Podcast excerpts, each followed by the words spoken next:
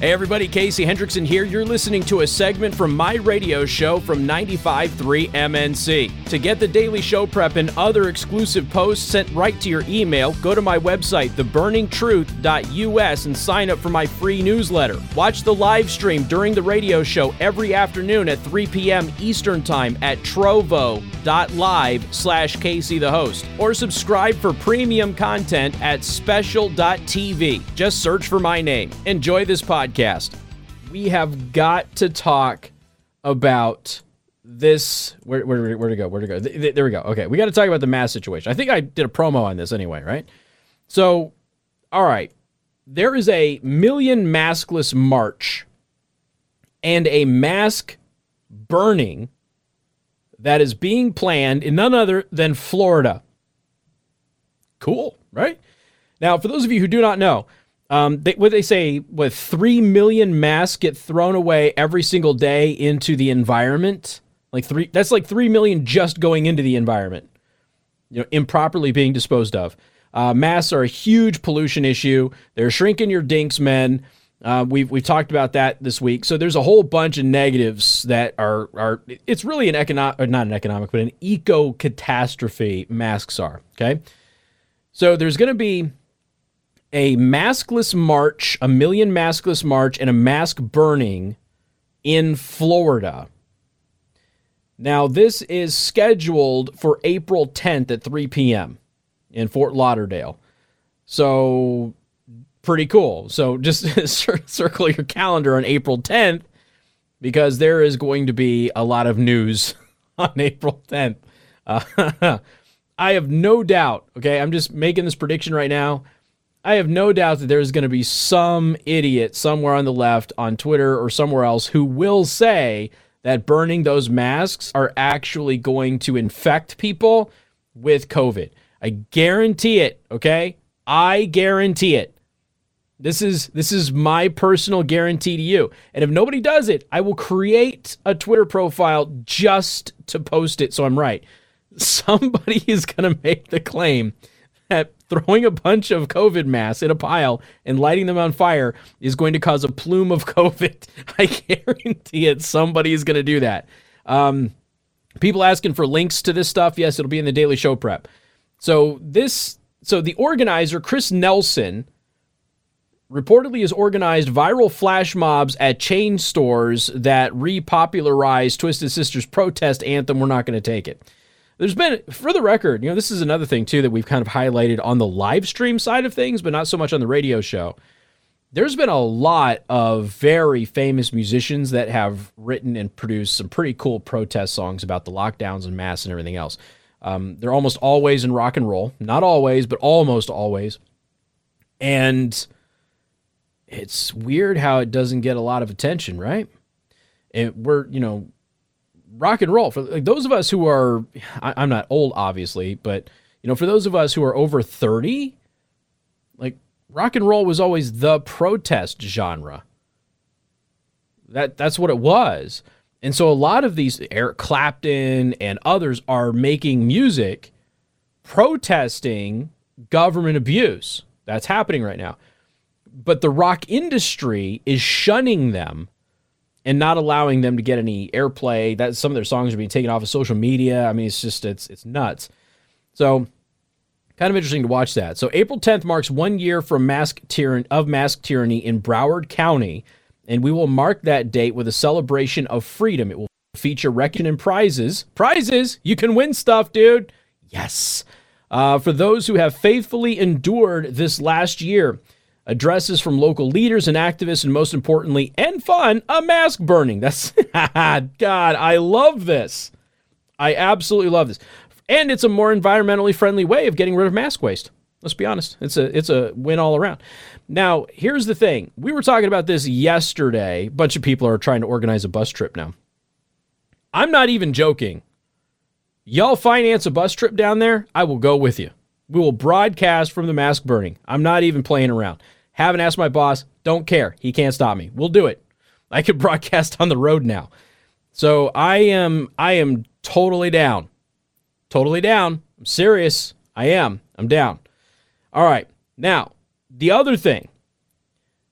apparently, apparently, there is a national no mask day that is being organized for this year. There was one last year, but you know, everything was still kind of new and people were mocking it, making fun of it. Nobody really knew anything about mask science at that point. So they'll just, you know, nobody really had any idea.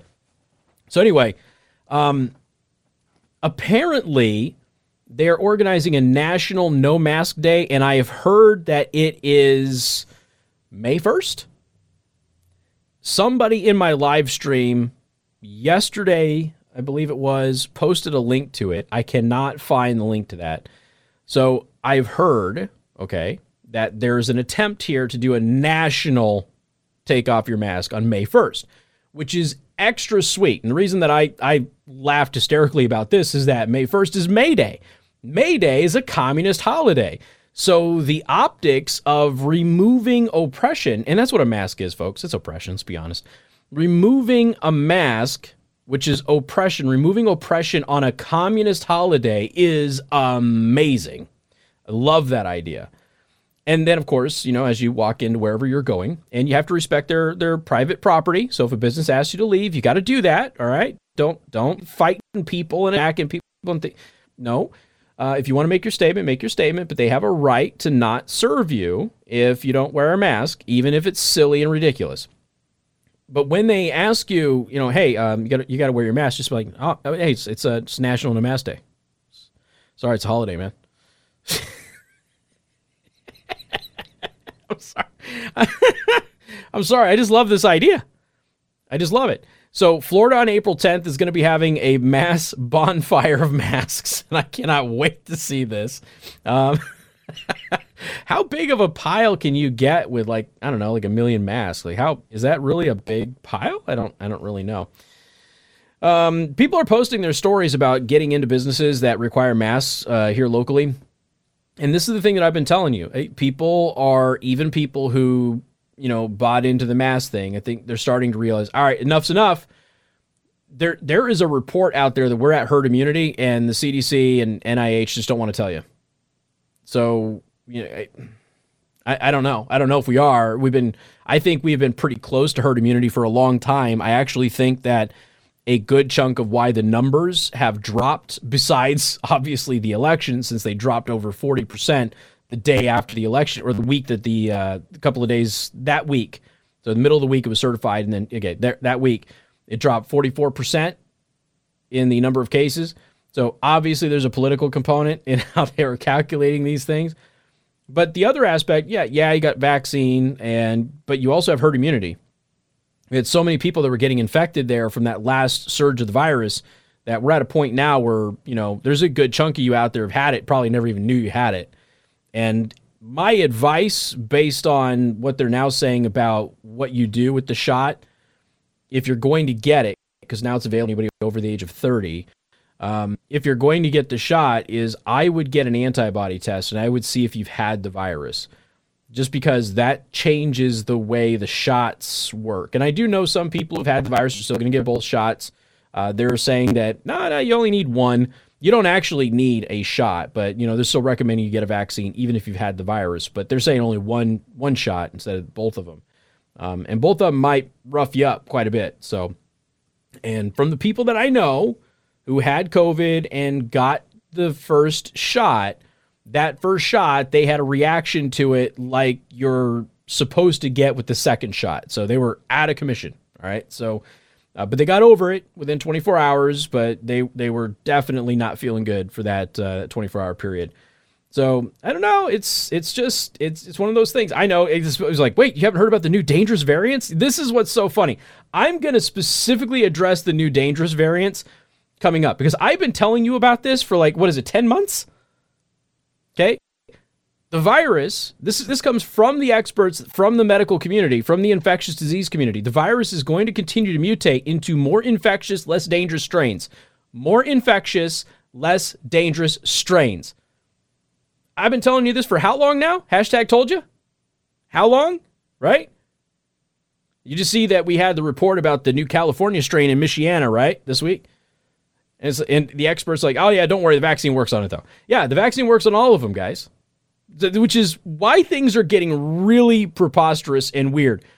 So here's what we got next. The CDC issuing some conflicting statements. What? They never do that. And also, you're never allowed to hug anybody again. No joke. I'm not making that up. We'll talk about that coming up. 95.3 MNC.